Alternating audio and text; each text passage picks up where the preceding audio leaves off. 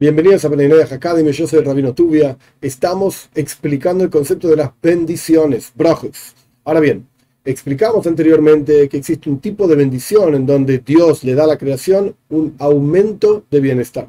Y esto nos da a nosotros, cada uno de nosotros, la posibilidad, la capacidad de bendecir a otra persona, proyectar desde Dios hacia la otra persona un aumento de bienestar. Pero hay otro tipo de bendiciones.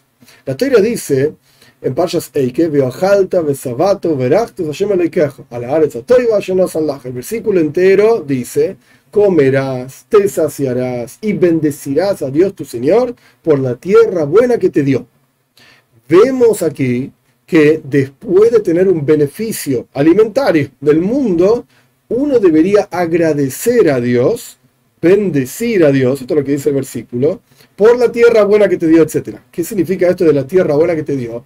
Este versículo lo dice Moishe Rabbeinu, relatando la Torá al pueblo de Israel antes de entrar en la tierra de Israel, por la tierra de Israel que Dios te dio. Entonces, vas a entrar en esta tierra, vas a comer el producto de la tierra, te vas a llenar la panza, ¡ay, qué bien, qué rico que estuvo!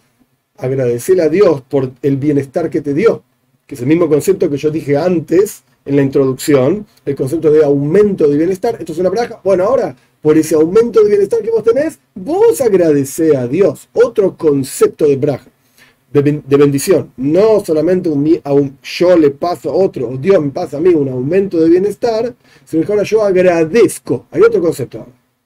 Agradecer a Dios por aquello que tenés. Pero ese versículo está hablando específicamente del pueblo de Israel. Claramente. ¿Por qué? Porque de vuelta, Moshe estaba hablando frente al pueblo de Israel, que iba a entrar en la tierra de Canaán para transformarla en la tierra de Israel. Esto es algo que se aplica solamente a los judíos. Sin embargo, nuestros sabios en el Talmud explican que aquí no hay solamente una cuestión versículo, sino que hay otra cuestión racional. La cuestión racional es, corresponde que un ser humano después de tener un beneficio del mundo, agradezca a Dios. ¿Y de dónde aprendemos esto? Esto lo aprendemos de Abraham. Y de hecho, Abraham, técnicamente hablando, no era judío.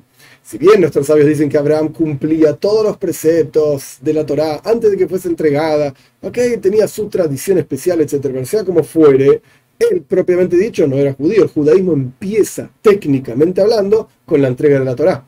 Y más aún, Abraham, no solamente él cumplía los preceptos, sino que cuando él invitaba gente a su casa a comer, a beber, etcétera, etcétera, él le decía a las personas, señores, ahora bendigan por el alimento que yo les di.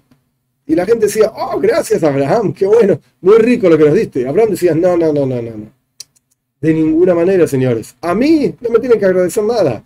Ustedes tienen que agradecerle al Dios del cual comieron. Entonces vemos, y aquí obviamente Abraham no estaba hablando con judíos, y tampoco estaba hablando con futuros judíos, y tampoco estaba hablando con gente que observaba todos los preceptos de la Torá, estaba hablando con gente que eran incluso idólatras, que se prosternaban al polvo que estaba en sus pies. Por eso Abraham cuando los recibe, les dice, lávense los pies, señores, porque mi casa no quiero que ingresen con idolatría.